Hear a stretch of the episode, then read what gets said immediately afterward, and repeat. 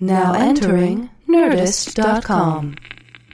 Mission Log, a Roddenberry Star Trek podcast, Episode thirty-seven, I, Mudd.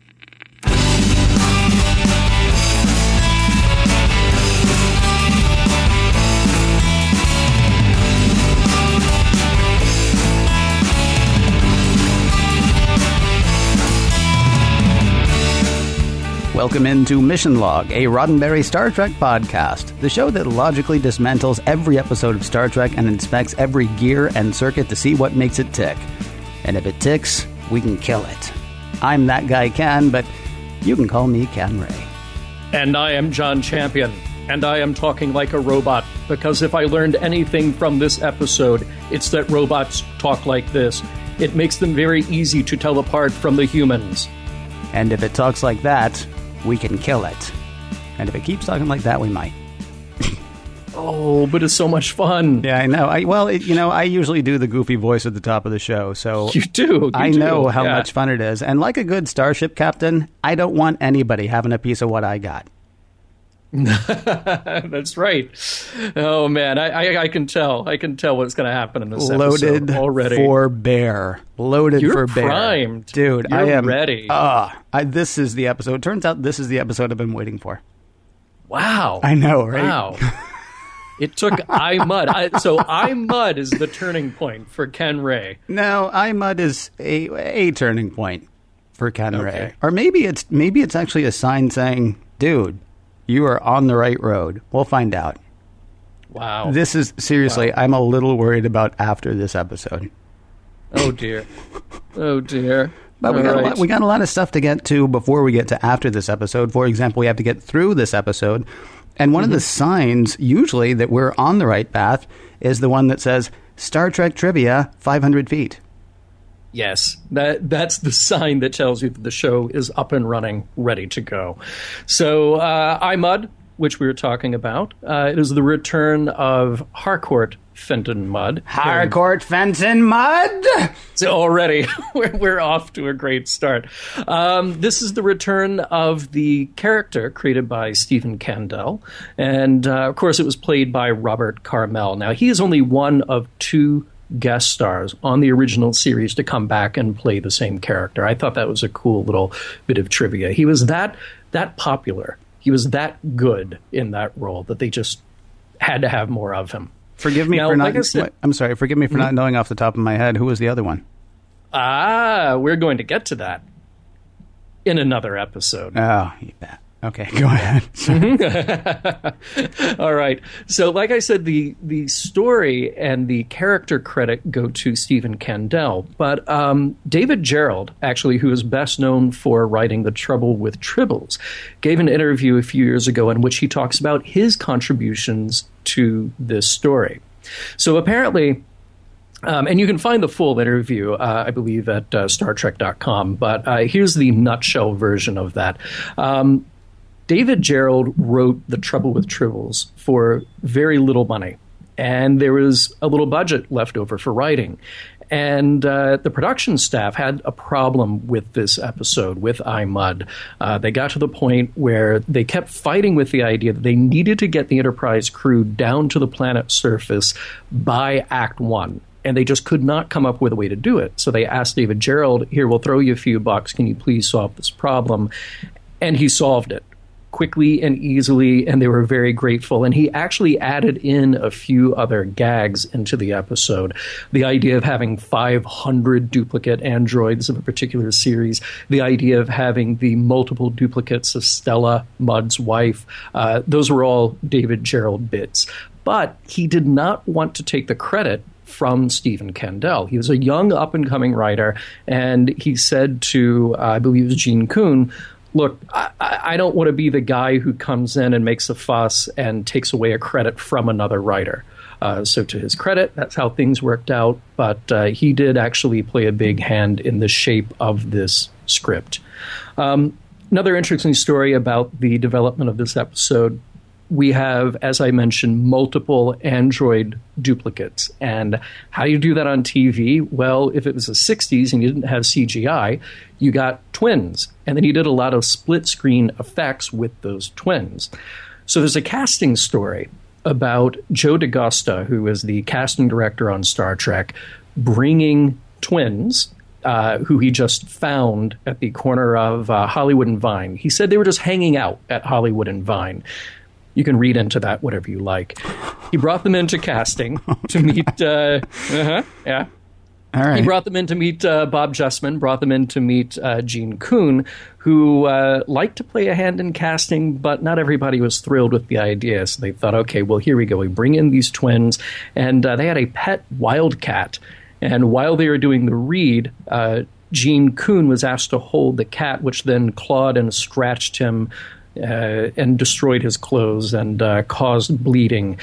The twins were not that good. They eventually were uh, cast with the actresses who we see in the show, but they were given non-speaking roles uh, right at the at the very end. The story about the twins on Hollywood and Vine and this uh-huh. alleged wildcat, uh-huh. that's got Hollywood cover-up written all over it. Uh-huh. Hey, I, I will tell you this, though, that uh, that was the last time that Gene Coon ever uh, really demanded being a part of the casting process. Can't say I blame him.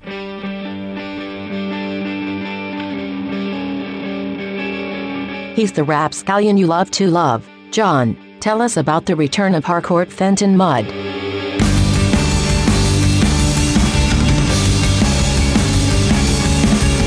Prologue. There's a weird new guy on the ship, Norman. In fact, he's so weird he heads right past McCoy and Spock down to engineering to rig up some kind of... Well, it, it's complicated. He takes over the ship and then he goes to the bridge to reveal his true identity. He's an android, and he is in control. Don't try to alter course. I'm taking you with me. And just to show you I'm serious, here's a look at my robot guts. Act one. After a four-day journey, the Enterprise ends up in a hitherto unknown area orbiting an unknown planet. Norman has a new demand. He is to take a landing party from the Enterprise down to the planet with him. If the landing party should refuse, say goodbye to the Enterprise. He's still got it wired. Down on the planet, the landing party and Norman are in some kind of a cave system, all designed to support human life, and there's one human in particular who seems to be in charge of everything. Remember Harry Mudd? The one with all the women? Well, he's back, and he seems to have developed a bit more of a superiority complex. He's got a throne, servants galore, and he tells Kirk that he and his crew will now be permanent guests here on planet Mudd. Act two. Mudd makes all the rules. It is his planet, after all, and he rules that Kirk and his crew are stuck there with no communication back to the ship. Mudd has been roaming the galaxy ever since Kirk had his last run-in, and he had a handy jailbreak. Finding himself on this planet with a whole lot of androids seemed like a pretty sweet deal. They are awfully subservient, but Mudd wanted to expand his horizons, so he dispatched Norman to fetch a starship. The androids do what they are told, which is why the Enterprise crew now find themselves in this position. Also, the androids won't let Mudd leave. They want to study more humans, and the Enterprise is full of them. All those androids come in different looks and different clothes, though. Most of them are female, and they all have multiple functions. Wink, wink, nudge, nudge, say no more. There's also a whole lot of them. Tired of Alice? Then how about Barbara? Each series has hundreds of duplicates. There are over two hundred thousand in total. Yep, it's a pretty sweet life for old Mudd. He's got all these androids to be at his beck and call, and just for fun, he's even got one programmed like his wife, who pops out every now and then to berate him about what a louse he is. It's all fun and games, though. Harry can talk back to the robot, which he couldn't do with the real thing. Escorted away, the androids are all too compliant and revealing a little something about themselves. They're from another galaxy, Andromeda, built by another race that's now long gone. They are all that remains of their kind. Spock tells Kirk that he assumes these androids are controlled by a central computer. He goes off to find it, and, well, he finds it. As soon as Spock asks some pretty easy questions, Norman just can't figure out how to answer. Indeed, this must be the place. Uhura learns a fun fact about the androids, too. Apparently, their bodies can last about a half a million years, and they can even be fitted with a human brain. An immortal robot body and my neural functions intact? Sign me up. Paging, paging Doctor Korby, paging, paging Doctor Roger Korby. Who should walk in now? Well, forcefully escorted in, but Scotty. Kirk says he was told to stay on board the Enterprise, but apparently the entire ship is now overrun by androids, and Scotty was the last of her crew to be beamed down to the planet. Not cool. Kirk throws Mudd up against a wall and puts him into a chokehold. Act three. All right, settle down, release that chokehold. Spock spells out exactly the downside. Mudd would have a starship and a crew of powerful androids roaming the galaxy. Kirk is worried about that, as well as the fact that the androids present too strong a temptation to his crew, or any human for that matter. What kind of temptation? Well, cut to Chekhov, who is trying out Mudd's throne for size. He's got a couple of Alice androids at his side. Wow, a couple of weeks ago, you know, Chekhov couldn't keep his hands off Martha Land, and now he's graduated to two fembots. Dude does not mess around. Scotty is tempted by the technology on display. McCoy is tempted by their medical knowledge. The androids just see it as a learning opportunity. Could we all go for a little Kirk moment? I know I could right about now. This is a cage, he says. He wants his ship back, but the androids won't give it to him, even though that's the only thing that would make him happy. For androids who would only serve to bring happiness, this presents a conundrum. It's like getting that spinning wheel on your computer when it gets stuck. The androids do that too, only they stare blankly and their necklaces flash and beep. Alice is so confused, she asks Norman for help. Harry is all ready to go. His bags are packed, but oops, change of plans. The androids are going to leave Harry behind as well because, you see, humans are flawed, and the androids would rather just have the Enterprise on their own. And while they're at it, they'll also take over the galaxy. Act four. Time for a crew meeting. Mudd is now in the same position as the landing party. By the way, where are all the rest of the crew? Spock refers back to the central control unit. There's only one Norman among all the other android series. He's the one in control, and Kirk posits that they need to, oh gosh, here we go, use some kind of word jujitsu to make his circuits melt. This kind of jujitsu is going to hit him right in the logic, though. They're all just going to act insane. Okay. First part of the plan, McCoy knocks Mudd out with a spray from his hypo. Kirk recruits an Alice android to come help. He says they need to get Harry back to the ship or else Harry will die. Just when Alice has probably been convinced, Uhura jumps in to give up the game. It's a trick. Uhura would rather have a robot body, so she rats out her fellow crew. Oh, but don't worry. This was actually a trick, too. They threw off the androids by making their attempt, so now it's really time for the insanity to begin. Kirk sits atop the throne and welcomes in his landing party. First, McCoy and Scotty assume the position of musicians, but there's no music. Uhura and Chekhov dance while Kirk explains that they are celebrating their captivity.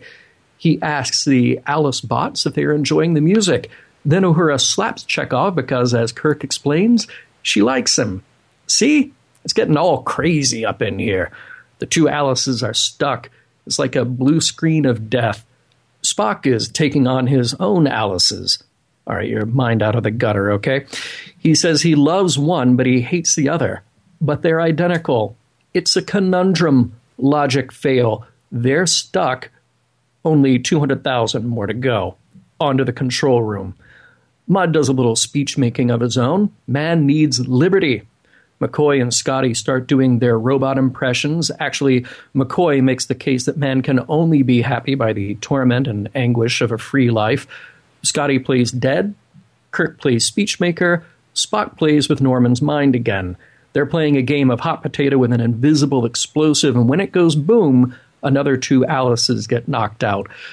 All right, time to wrap it up. Kirk presents the old conundrum to Norman that everything Mudd says is a lie. Now, you know what's coming next. Mudd says, I am lying. Norman's computer brain melts. Time to get off this rock. McCoy needles Spock a little bit about having to return to life among illogical humans. Kirk, facing his old foe Mudd one more time, sentences Harry to stay behind on the planet with all of these androids, uh, reprogrammed, of course, to learn and not so much take over the galaxy. But in the tradition of every game show, there is a parting gift. Harry's wife bot has been replicated five hundred times, and this time she can't be shut off. Have fun with that, Harry. Oh, and the joy with which they leave him to his torture. I, yeah. Yeah, they do. Uh, wait, before we get into this episode, I want to say, and I didn't know you were doing mm-hmm. this because I don't read your, you know, synopsis mm-hmm. before I hear it because it's fun to hear right. it, you know? Yeah, um, yeah. There's a thing they do on a lot of podcasts where at the end of the episode, they go back and they try to find like whatever the best line was that anybody said. And they mm-hmm. make that the title. Now, ours is going to be I, Mudd, because that's how we do it. We associate our title with the title right. of the episode that we're doing. Here's a look at my robot guts needs to be a line for something. If if we did that, that would be the title of this episode, I think. Now, I you know, we haven't heard the rest of it, so maybe there's a funnier line coming, but I doubt it. Yeah. Uh, yeah. yeah. Well, well, thank you for that. Thank you. Because seriously, if you were a robot, Ken, and you were going to intimidate somebody, you don't need to throw people around a room. You don't need to pull a weapon. You just go, look, robot guts. Here's I a look win. at my robot guts. Exactly. You know, I know I say it, that everything should be a T-shirt, but seriously. I like that as a end T-shirt. Of, end of discussion. Yeah. And you're right. While you don't need to throw somebody around to impress everybody, thank God Montgomery Scott was there to be thrown around. Yeah, that's a good thing. You know, he's the only one who gets put. No, Kirk, Kirk gets stopped as he's walking off the bridge. Norman just kind of yeah. grabs him, but it, it takes one of the female bots to uh, push around Scotty a little. No, no, no. It was Norman. Norman actually like took him and threw him against the wall as soon as he went into engineering. Oh, oh. Yeah, yeah, uh, you're, you're right about that. I was yeah. thinking about the moment where they bring Scotty down to the planet. Oh, and yeah. then one of the Alices just pushes Scotty. In. Yeah, yeah, That's no, no, no. Norman yeah. just like shoves Scotty against a wall and then throws him over yeah. the console. Nothing kinky. Pretty great. Pretty great. Yeah. Pretty great. Uh, and by the way, speaking of Norman getting on the Enterprise, yeah. um, I, I'm thinking that security measures are pretty relaxed in the future. Well, you know, I mean... And so's, yeah, well, yeah, getting into Starfleet is apparently not that difficult either. Yeah. I mean, one assumes that he, like, came with, you know, papers, that he was transferred by somebody. He only got there three days ago, right? Yeah. And yeah. yet, yeah, just, you know, Spock sees nothing weird about it. Mm-hmm. Yeah, no. Right. What? He's a, I, guy, he's a guy. He's a guy in Starfleet. Get over it. Yeah. The Enterprise will just take anybody. They just, like, see a guy at the side of the road. Sure, here, put on this blue shirt. You're part of the crew now. Exactly. You know, they sell those at a lot of hotels, and uh, and uh, their guys, yeah. like, set up tables and sell those, I know. Right, That's right. A, it's a little scary. Uh, one does also wonder why you need four hundred people to run the Enterprise. Now, let's assume that some of those people are actually research and things like that. I'm still sure. not sure we need yeah. four hundred because, I mean, most you get down on a planet at one time is maybe ten. And yeah. so then you would think, okay, well, then the other three hundred ninety must be doing a lot. But then one android can come in and just, you know, flip these switches and then go over here and flip these switches after only three days there. Uh, and well, basically yeah, it can take over the Enterprise. And, and Norman would only have to have rewired so much. You would think that a guy like Scotty could go in and unwire that yeah. in, in under four days. One yeah, would right, hope. Right, because when, once Norman shuts himself down for the four-day trip. Yeah. Yeah, that that does give you four days to, you know, maybe try to figure out what happened as opposed to just, you know, sitting around for four days. And yet everyone still seems surprised to see him on the bridge. I, yeah, right. did, right. I, I wondered why they didn't get, like, some of those things, you know, that they use to keep Nomad from falling and hurting the floor. Oh, um, yeah, yeah, they should have more of those. Just yeah. just maybe to move Norman into the corner. I'm not saying, you know, let's jettison jettison him out into space because that will, of course, lead to the Enterprise being blown up. Right. But maybe we could get him out of the doorway. Yeah, I agree with just, that. Just a thought. I agree with that. Yeah. Hey, you remember way back when uh, we were having discussion about the death penalty in the future? And yes. uh, we realized that, uh, okay, going to Talos four, that yes. is a, uh, a a Federation death penalty. Yes. Uh, and, okay. and killing a starship captain may or may not be. Right. I, I, I still maintain not. But I still I maintain so, but yeah, either way. Okay. Yeah, go ahead. Um, but now apparently, if you do anything remotely criminal yes. on Deneb five, yeah. uh, you get the death penalty. Uh, it, what, what was it uh, years and years and years ago? Remember the, the kid who had the severe punishment uh, because he was chewing gum in Singapore? Yeah. That's how I pictured Deneb five. It was a public caning. Yeah, well... Yeah. I actually wondered about that because it was fraud that got you so many different ways to die. We don't know what mm-hmm. else. It is possible that it is only fraud that gets you the death penalty on Deneb right. five. Right. We don't know. But either way, yeah. yeah. Really, if you go to Deneb five, don't don't commit fraud. No. Because you will have yeah. your choice of ways to die, uh, but you will die. Mm-hmm. If you're Very caught. Very true. Yeah. Still didn't Did explain, find- by the way, how he got out of jail. He's like, oh, I started no. selling I started selling uh, fake patents that I didn't have the rights right. to sell. No. And still, how did you get out of jail?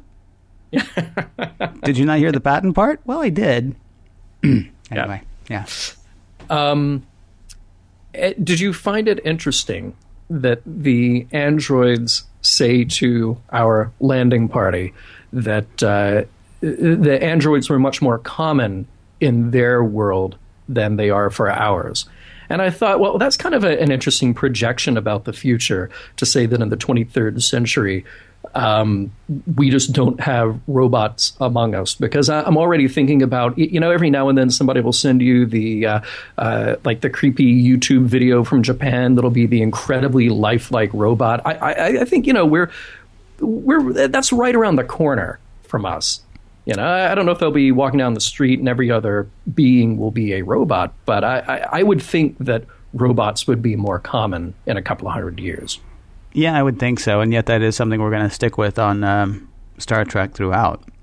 Mm-hmm. Yeah, I mean, you've got you've got so. Data, you've got Lore, you've got whatever that spare Data was that they found in um, yeah, whatever that Each movie Lore. was, Nemesis. Yep, yep. I mean, and that's pretty you, you're pretty much done at that point. Otherwise, you've got like, you know, Borg, but yeah, not a lot of robots. Yeah, M- maybe we would have more if they hadn't killed Doctor Roger Korby.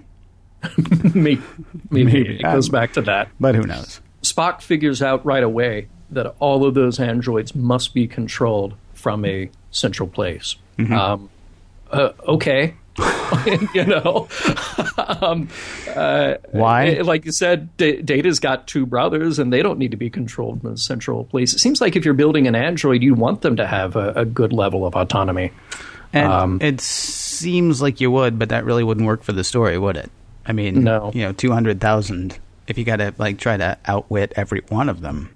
That's a lot of illogic that has to be thrown around. But Ooh. Speaking of throwing around illogic, I really have to hand it to the crew here because, as I mentioned in the story, you know, we beam down all four hundred members of the crew, but we never see them. We we just see our, our main cast. And they're the ones who have to take on all the androids with their insane dance and, and all this stuff.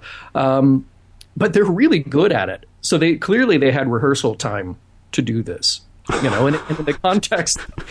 In the context of the story, they're all really good actors. Yeah, you know? yeah. They're not. They're not really great at the pantomime, though. Uh, no. When they're when they're like, you know, molding the uh, fake explosive. Right. That was right. that was painfully bad pantomime. I will say. I mean, and I know you're kidding about the fact that, you know, there's no way that these guys should actually be good about at this. Yeah. I, I I thought the moments of levity in that were torturous. But they were good, if that mm-hmm. makes any sense. I mean, I actually do think that the actors who played those characters carried off those moments okay. Yep. I, I hated those moments. Well, I, I like the idea that, you know, they make fun of their own phaser sound effect. Yes. You know, it, moments like that I, I thought were really good. But I, I think uh, tortuous but fun is probably a great description for our show and many other things in life. This episode sounds like ten pounds of weird in a five pound bag. Curious to hear what the guys pull out of it.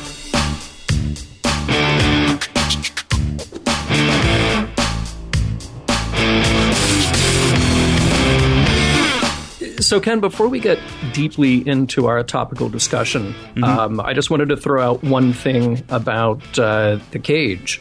And I don't mean specifically The Cage, but I do because Kirk says we're in a cage in yeah. this episode. And um, yeah, you know, similar idea, but not the same. Um, we, we don't like the idea of uh, being told what our limits are, uh, the, the extent of our freedoms. Pike had it obviously a little bit differently, but here we've got uh, Kirk and crew, now the entire crew of the Enterprise, in the the gilded cage, the cage nonetheless. You know, it's weird. There's actually... There's more reality to what's happening on this planet of the Andromedan androids than there was in something like Shore Leave or something like um, or something like The Cage. Mm-hmm. I, you know, I had a moment of wondering, well, why they didn't stay. Uh-huh. I mean, the uh, the one person who's not going to want to stay is Kirk, because what Kirk wants to be is the captain of a starship, right? Right. What Scotty right. wants to be, though, is an engineer, and suddenly, boom, he's got this fantastic workspace like he's never even dreamed of before. What what Bones wants is to be able to uh, practice medicine and, and apparently learn. I mean, he'll spill a little acid. I mean, he's working on stuff besides, you know, just mending uh, broken bones. And, and it's funny because just like in Shore Leave, when uh, dead McCoy is brought back and he, he comes out and he says, boy, you wouldn't believe the medical technology they have down yeah. there. Where I just left ten feet away, but I apparently I'm not going back yeah, to yeah. learn any of it. Right. Yeah. Um, apparently what Uhura wants is to sit and look pretty for five hundred thousand years. I mean, don't we all? And, and, yeah. and, and I mean, the weird thing is, I mean, it is a cage in that it's a cage, as, as Kirk says. At the same time, it's different because everything that happens here is real. Yeah, it, it's all technology. Yeah, well, and, and it's not... You know, I mean, it is a physical technology that right, they right, can right. use and, and eventually understand, as opposed to the Talosians who are creating illusion right. and manipulating through that illusion. So, yeah, th- there's definitely a distinction, but but I do think there's a little bit of a similarity there, at least enough worth mentioning right at the top. Yeah. You what know? else you got? Um, well, what we also have here is, um, uh, you know, a big story of temptation, which I, I think is kind of cool. We do it, but then we sort of get it out of the way pretty quickly. You know, it, they, they played up for Uhura, Scotty, Bones, and Chekhov, and then Kirk is finally the one who has to come in and say, hey, hey, remember, we have duties. And I, I think it works pretty nicely when Uhura has her moment of uh, revealing the trick uh, with the unconscious Mudd. I, I really like that because it had been a long time since I had seen this episode, and I forgot that that was kind of the moment where we start to turn things around and uh, and use logic against the uh, the androids. So that moment worked. Like I said, within the context of the episode, they're all very good actors, um, but they kind of get over their temptation very quickly. Yes, they do. I, I actually, I, I, as much as it hinged on Uhura, I didn't yeah. buy it. I mean, that kind of that was a little bit of a letdown. I don't think I would. Well, yeah, you might be tempted to go so far as to call it one of the sexist things, but it well, was but, it but was whatever. disappointing that that you know that that was even a temptation for her for a moment. Yeah, well, but I mean, here's the thing: no, no matter who it is, yeah, okay, we give it to Uhura, um, but no matter who it is, again, if we just look at this purely as a technological thing. Uh, oh, by the way, we can put your brain intact into this vessel that will last for a half a million years. Yeah, that's that's not only is it pretty tempting, I, I would say it's definitely worth studying. It's definitely worth a look you would because think. this might be yeah you because would, this is something that might benefit us down the road. You would think so. Although I did have a couple of issues with that as well, which I guess this might go in the last segment, but it can also go in this one. Um, so they can mm-hmm. put a human brain into a robot body, but they don't understand unhappiness. Right. They have, in fact, not come across humans uh, before, just other humanoids. So I'm assuming yeah. then, okay, well, since those robots look so much like humans, then I guess the Andromedans were also pretty similar to humans. So why didn't they take the Andromedans' brains and put those into robot bodies? Well, that is a really good question. Yeah, it's a few issues, yeah. but you know, yeah, whatever. Yeah. It's again, it's not, it's not a huge, um, it's not something they consider for more than a couple of minutes. Right, right, right. Um, and speaking of androids, can we can we just talk about Stella for a moment? Because you mentioned the the sexist possibility here of, of Uhura's temptation, um, and whether that is or isn't, you know, I, I think it it is a temptation nonetheless. But but then you introduce this character, Stella, and she's this overblown stereotype. Like, I, I mean, I, I picture this in a cartoon book at a men's club in the fifties, you know, like the, the nagging shrew, and she's just purely there for comic relief, like, oh, women, am yeah. I right? Yeah, the wife um, the wife as battle axe is what yeah. I actually have in my uh, in my notes, you know, just, ha ha, wives suck. Oh, being married yeah. is dumb. See also Gladys Kravitz from Bewitched and Harriet Olsen from Little House on the Prairie. And others that I'm sure I can't think of right this second. And if it hadn't been done already a million times, and, and if it weren't already this just bad stereotype, I, I might be able to swallow it and like the contrast against uh, Mudd, that, that there are other people in his life who actually put him in his place, because that might inform something about the character. But maybe it's just watching this through twenty-first century eyes. You can't help but go, okay, this is a terrible, terrible stereotype. Okay, this is a character worth revisiting. I know everybody loves the fact that, you know, Khan got a movie. Mm-hmm. You mm-hmm. could write some seriously warped up stuff with oh, yeah. Harry Mudd. You, you could actually even do like that sort of the whole biography of Harry Mudd kind of thing, which probably yeah. somebody's done either in fan fiction or in novels that I don't know about. So maybe I'm, yeah, I'm, I'm rediscovering the wheel. Yeah. Coming up next, fire, good or bad. But yeah, I, the character is pretty fascinating. And, and we don't, you know, you mentioned Khan. We, we've seen characters like this who have kind of a, a, a singular drive, an obsessive side, whatever. But it, it, Harry Mudd is just sort of a, a criminal from another era. And, and he, he's a, a gadfly, and he's all these other things that as a character, like you said, are really ripe for exploration. Mm-hmm. So it, it's kind of cool that we get him back. There are other characters that would be nice to have back in uh, in Star Trek. Um, but yeah, you know, e- even if uh, maybe this isn't your favorite treatment, treatment because of the comedy, uh, as you mentioned before, the character is still pretty fascinating. Yeah. Yeah. I mean, if you want to do like a little pop psychology, I mean, you say, oh, it's interesting to think that there were other things that went into his life that made him sort of the rogue or rapscallion that he became, the criminal that he became. Mm-hmm. And mm-hmm. in this episode, they make it his wife. Oh, his wife. She's so terrible. And that's why he runs away yeah. and does all this stuff. Hey, guess what? He married her. Right. Right. He got down theoretically on one knee and, you know, asked her, although, you know, it's twenty-third century. Maybe she asked him, whatever the case, he chose theoretically to spend the rest of his life with that person and yep. then, uh, you know, spends time running away. So what what went into that decision making? Yeah. Now and, I want somebody to do like a like a like a real breakdown of Harry Mudd. And apparently you can get the death penalty for fraud in Deneb five, but you can't get a divorce. So. You can. But, you know. There there may be some angle for him still being married. Sure. All right. Are you ready? I'm ready. I don't know how to, I don't even know how to get into this. Uh, so I think we so, just did. So I I watched this episode and hated it immediately. Oh, dear. Yeah, I know. Mm-hmm. And as happens with some episodes, I you know, I'm conscious of the fact that we have to go back. I actually got to the point of, of wondering if we shouldn't just pick and choose episodes. But I'll, but I'll mm. tell you why I, I think we don't pick and choose episodes. You wouldn't get stuff like what's about to happen. Oh, wow. All oh, right. No. I okay. find it very interesting that being freed of labor is what allowed the Andromedans to evolve a perfect social order. That is what that is what Norman says happened. It is also mm. not surprising that power, represented here by Captain Kirk, would not be into that idea for even a moment. Oh, no. no not, not with everything we've seen with Kirk so far. Right. Yeah. All right. So Norman, which is basically the central processing unit of all the Andromedan androids, is developing a sense of self. This mm. unit, he says, myself. And he pauses before he says myself. This is a moment.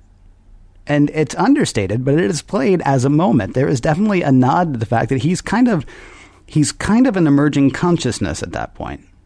Mm-hmm.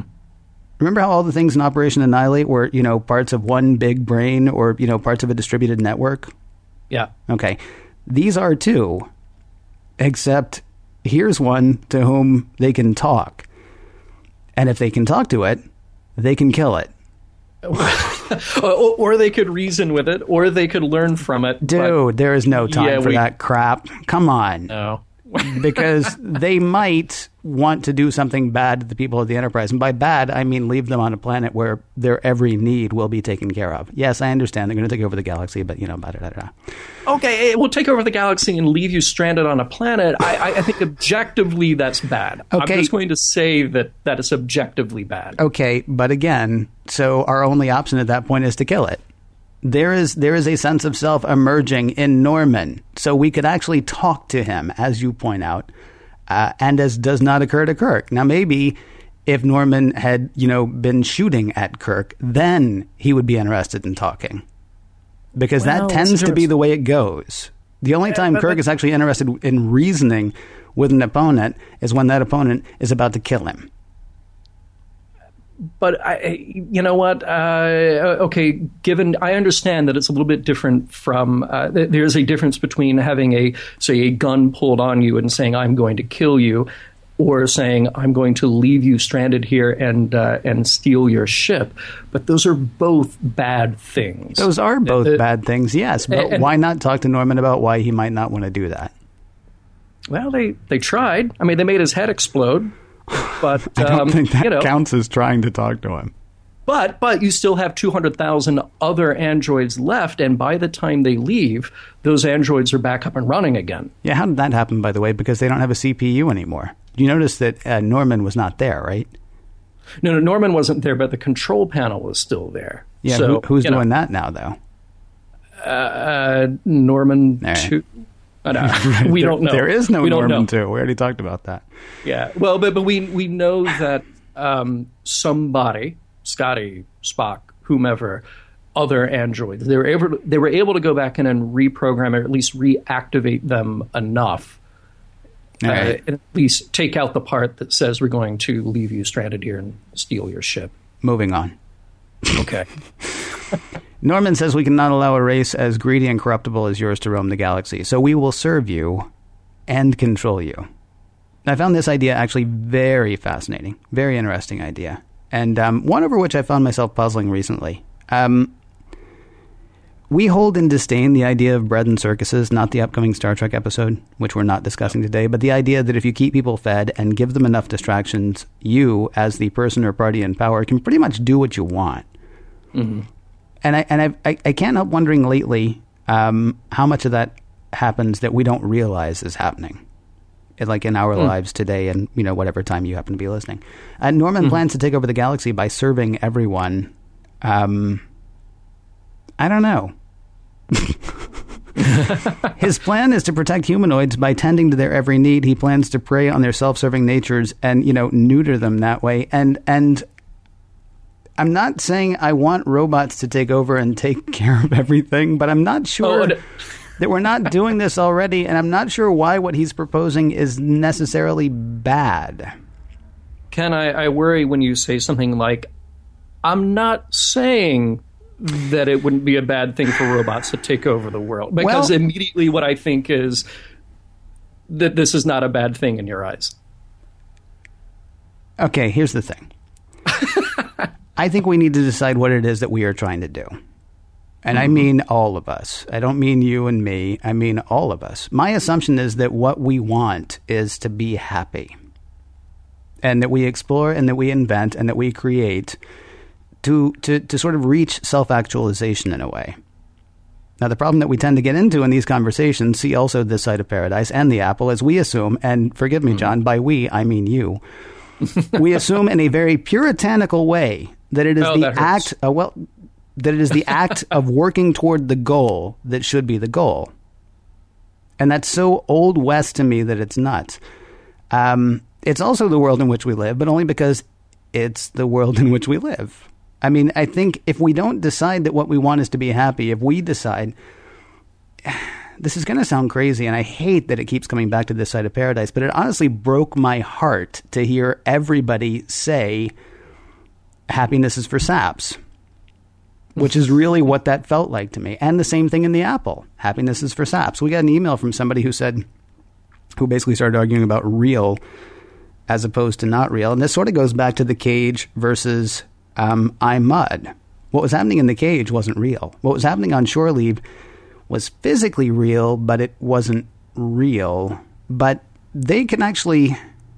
What Norman says happened was that the Andromedans built these robots, and from that, they were able to, you know, leave off all the, all the you know, slogging about and actually attain sort of a perfect social order.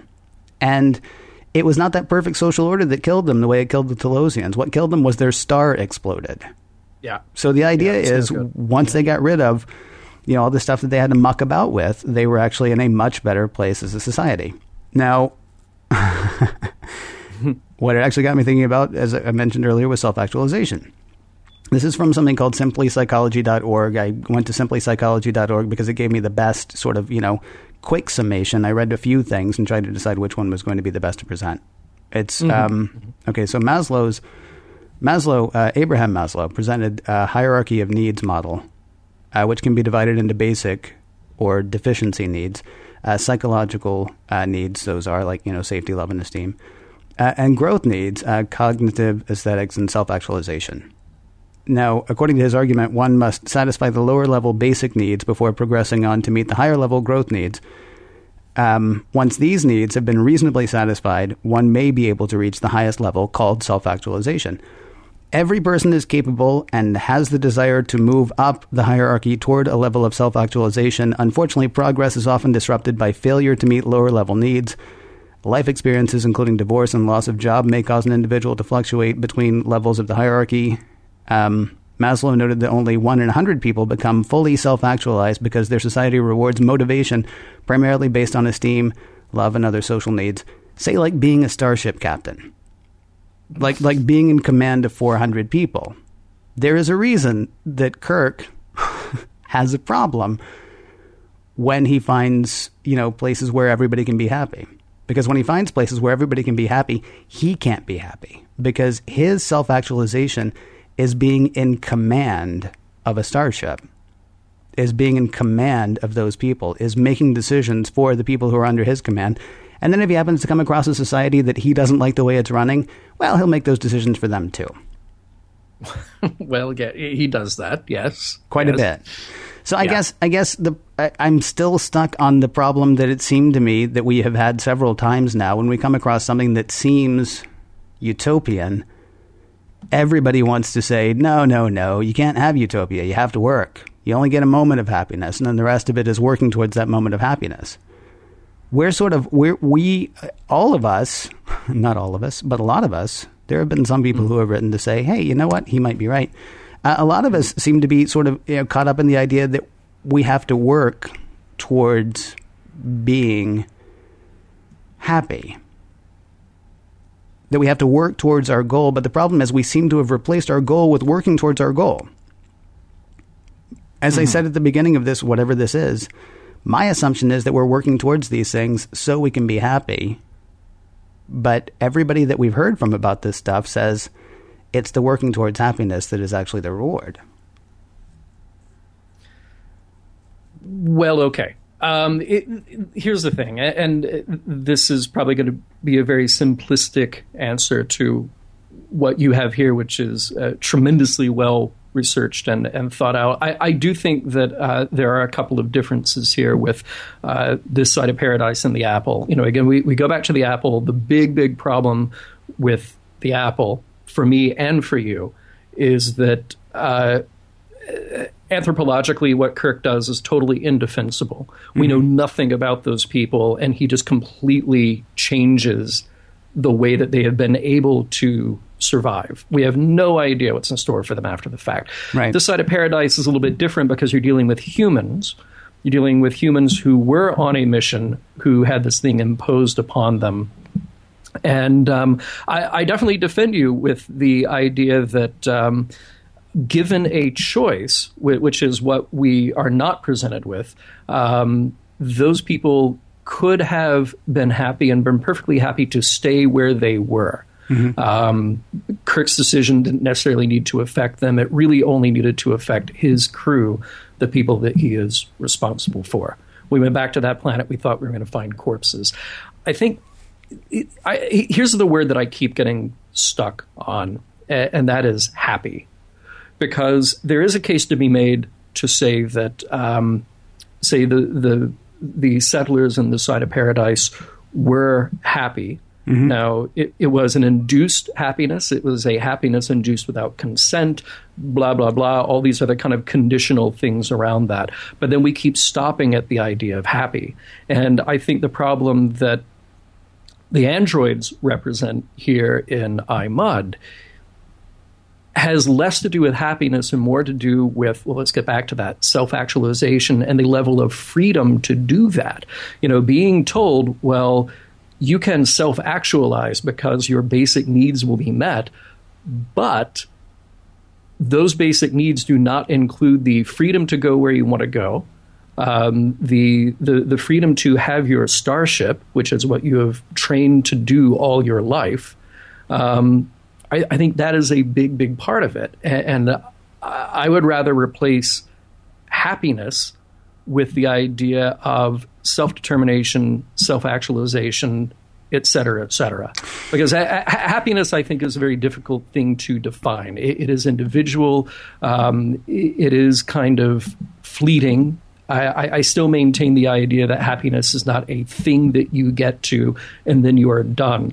What Star Trek is constantly doing and what Kirk is constantly arguing is that The the journey is important, that when we have obstacles, we try to overcome them. And when you take away all of that, then you stop growing. Do you think, though, that Star Trek is saying that about every individual on the planet, or do you think they're saying that about humanity? Do you think it's saying that about intelligence? Because here's the thing. Mm-hmm. I mean, it's very cool that we say everybody's free. Mm-hmm. But then you have somebody like Maslow come along and say, yeah, one in a hundred people are actually going to attain uh, self-actualization. And and maybe don't say happy. May, maybe say self-actualization. Most people, mm-hmm. I don't think, think that putting food on the table is self-actualization. Most people mm-hmm. don't think, you know, just being able to pay the bills and get by is self-actualization.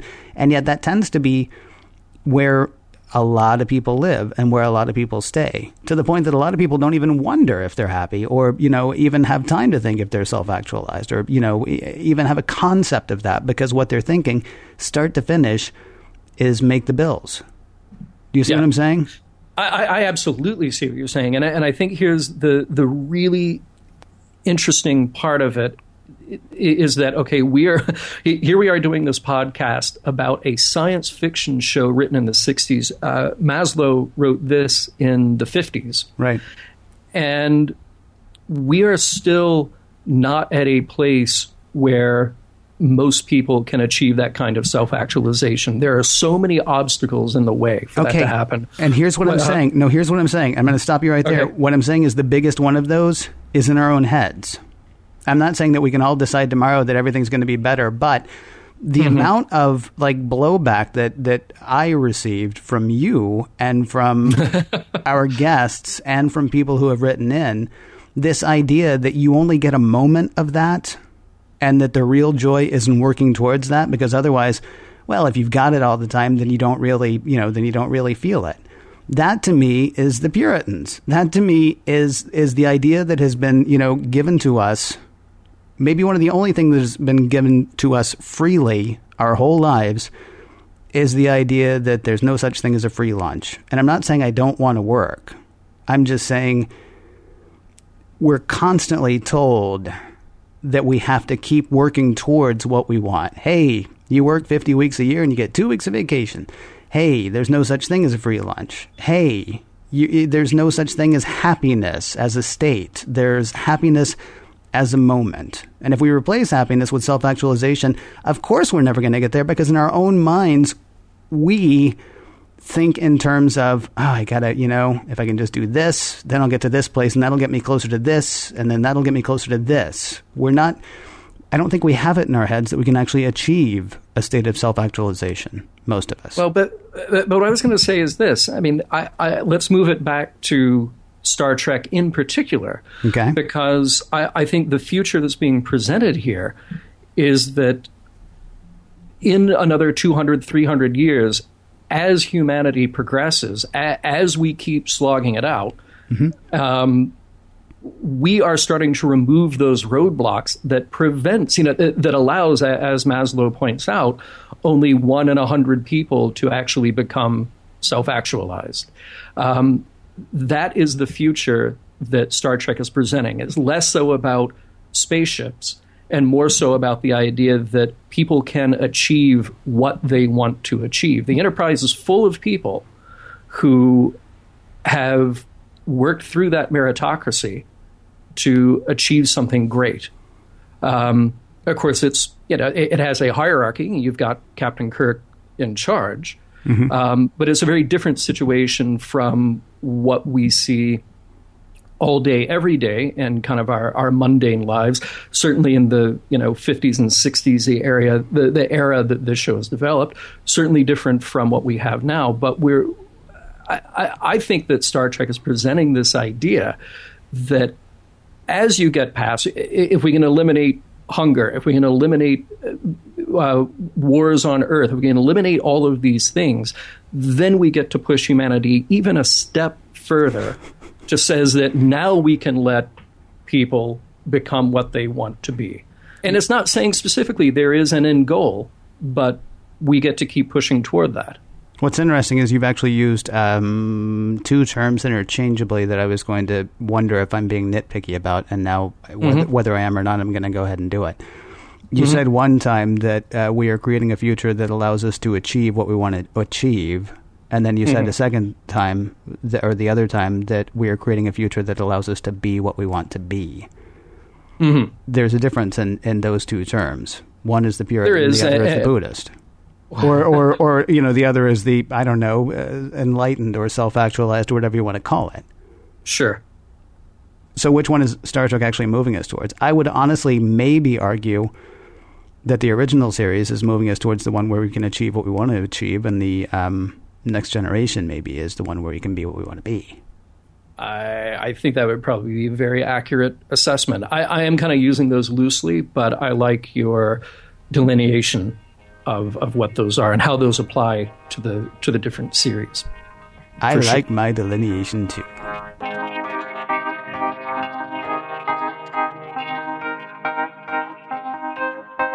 As we leave Harry Mudd and his five hundred robo-wives behind, we're left to wonder whether this was an episode worth revisiting. Well, John has that thing that he does at the beginning of the show, and I usually do the thing at the end of the show, the part where we ask each other uh, about the messages, morals, and meanings of a particular episode and whether that episode stands the test of time. John, does this production hold up in your opinion? I, Mudd, I ask you. Oh, my gosh. Well, I, John, will uh, start out by... I'll, I'll give a little preface here. You know, Star Trek, the original series, is an anthology show. Mm-hmm. One, one episode does not necessarily affect the other. And so it's rare enough that you would have a character come back. Um, and because of the anthology format, you allow yourself to do things. Here's the comedy episode. Here's the... Halloween episode. Mm-hmm. Um, we get the moral episodes, we get the action episodes. And um, this one, unfortunately, kind of sticks out because it is played so heavily for comedy.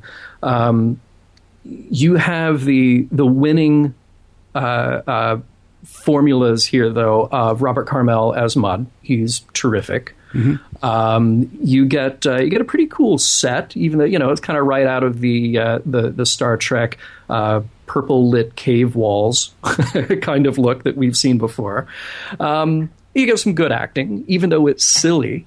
Uh, I think that they play it pretty well, but it, it kind of sticks out like a sore thumb. I, I can't remember if it was you or Rod who said that it felt like a Gilligan's Island or a um, oh I, you know pick pick a show from that period, The Monkees, whatever. Yeah. Uh, and it feels like Star Trek at that point is just throwing whatever it can at the wall and and seeing what sticks. And we're kind of lucky that we get a great character like Mudd and we get some great moments out of our regular actors.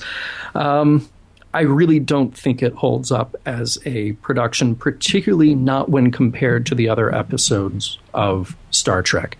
There yeah. are things that I like, but overall I have to say no. How about you? No, I thought this episode was painful.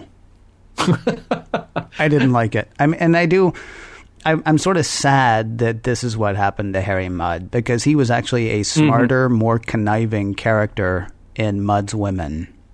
And and and a bit more... Yeah, well, he had a bit more depth. I'm sorry. He actually yeah. had a lot more depth in Mudd's Women. So, yeah, on the one hand, it's kind of neat to see the character back, but then you just kind of want to go back and watch Mudd's Women again, as far as like a... Uh, A, a, a fully realized uh, character, I'd say. Yeah. I know I found a lot to pull out of the episode, or at least I think I did. I don't know. Um, is there a message to it? And if there is, does it hold up? Well, you know, that's what's so interesting about this, is that I, I really went into it thinking, okay, well, he, here's the comedy episode. We get the patented Kirk, well, and not the big speech, but we get little nuggets of it, and then it gets echoed by the other members of the landing party. Um, and I, I, I think all of that is, well, it, does it really lead up to a single message, a single moral? Well, the intention here may be to say what we've kind of seen before. Human beings have an innate need for freedom, for self-actualization, and we don't want to be ruled by robots. Um, so is that the intended message? Probably so. Does that message hold up? Well, um, until we have robot overlords, we'll have to see how that plays out.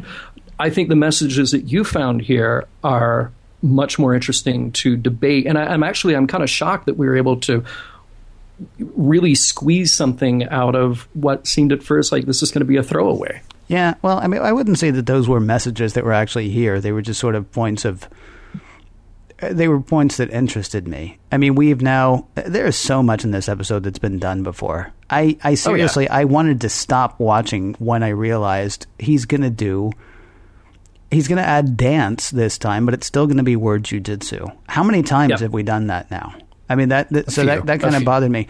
There's so much in this episode that's been done before, including just the assumption that, you know, when somebody says, oh, no, we want to work for it. Okay, well, yeah, we do want to work for it because that's what we've always heard. Yes, so you're right.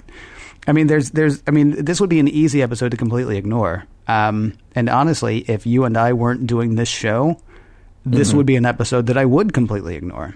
But mm. then, you know, having been basically tasked with going back and, you know, and watching it, um, right. and, and trying to find something in it, um, I'm sadly, I'm just a little horrified by what I find, but you know, I, I like to call those days Tuesday, or or days that end in Y, you know. Right. That right. tends to happen. See also The Apple and This Side of Paradise. Well, uh, what did you think, dear listeners? Well, we would love for you to tell us. You can tell us at Facebook. You can leave a message for us on Skype, and you can tell us at Twitter. We're reachable in all three of those places at the handle Mission Log Pod. You can call us, three two three, five two two, five six four one. You can email us, mission log at roddenberry dot com. We also have a fantastic home on the internet, mission log podcast dot com. Remember, we may use your comments in an upcoming episode. Next week, Metamorphosis. Join us, won't you?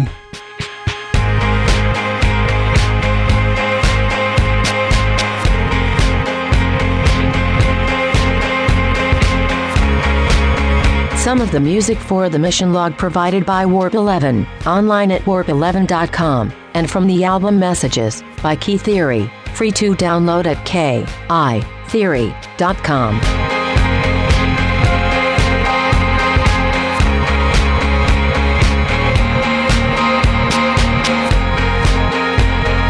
After this, I may need to go back and watch Mudd's Women again, just to clear my circuits and transmission.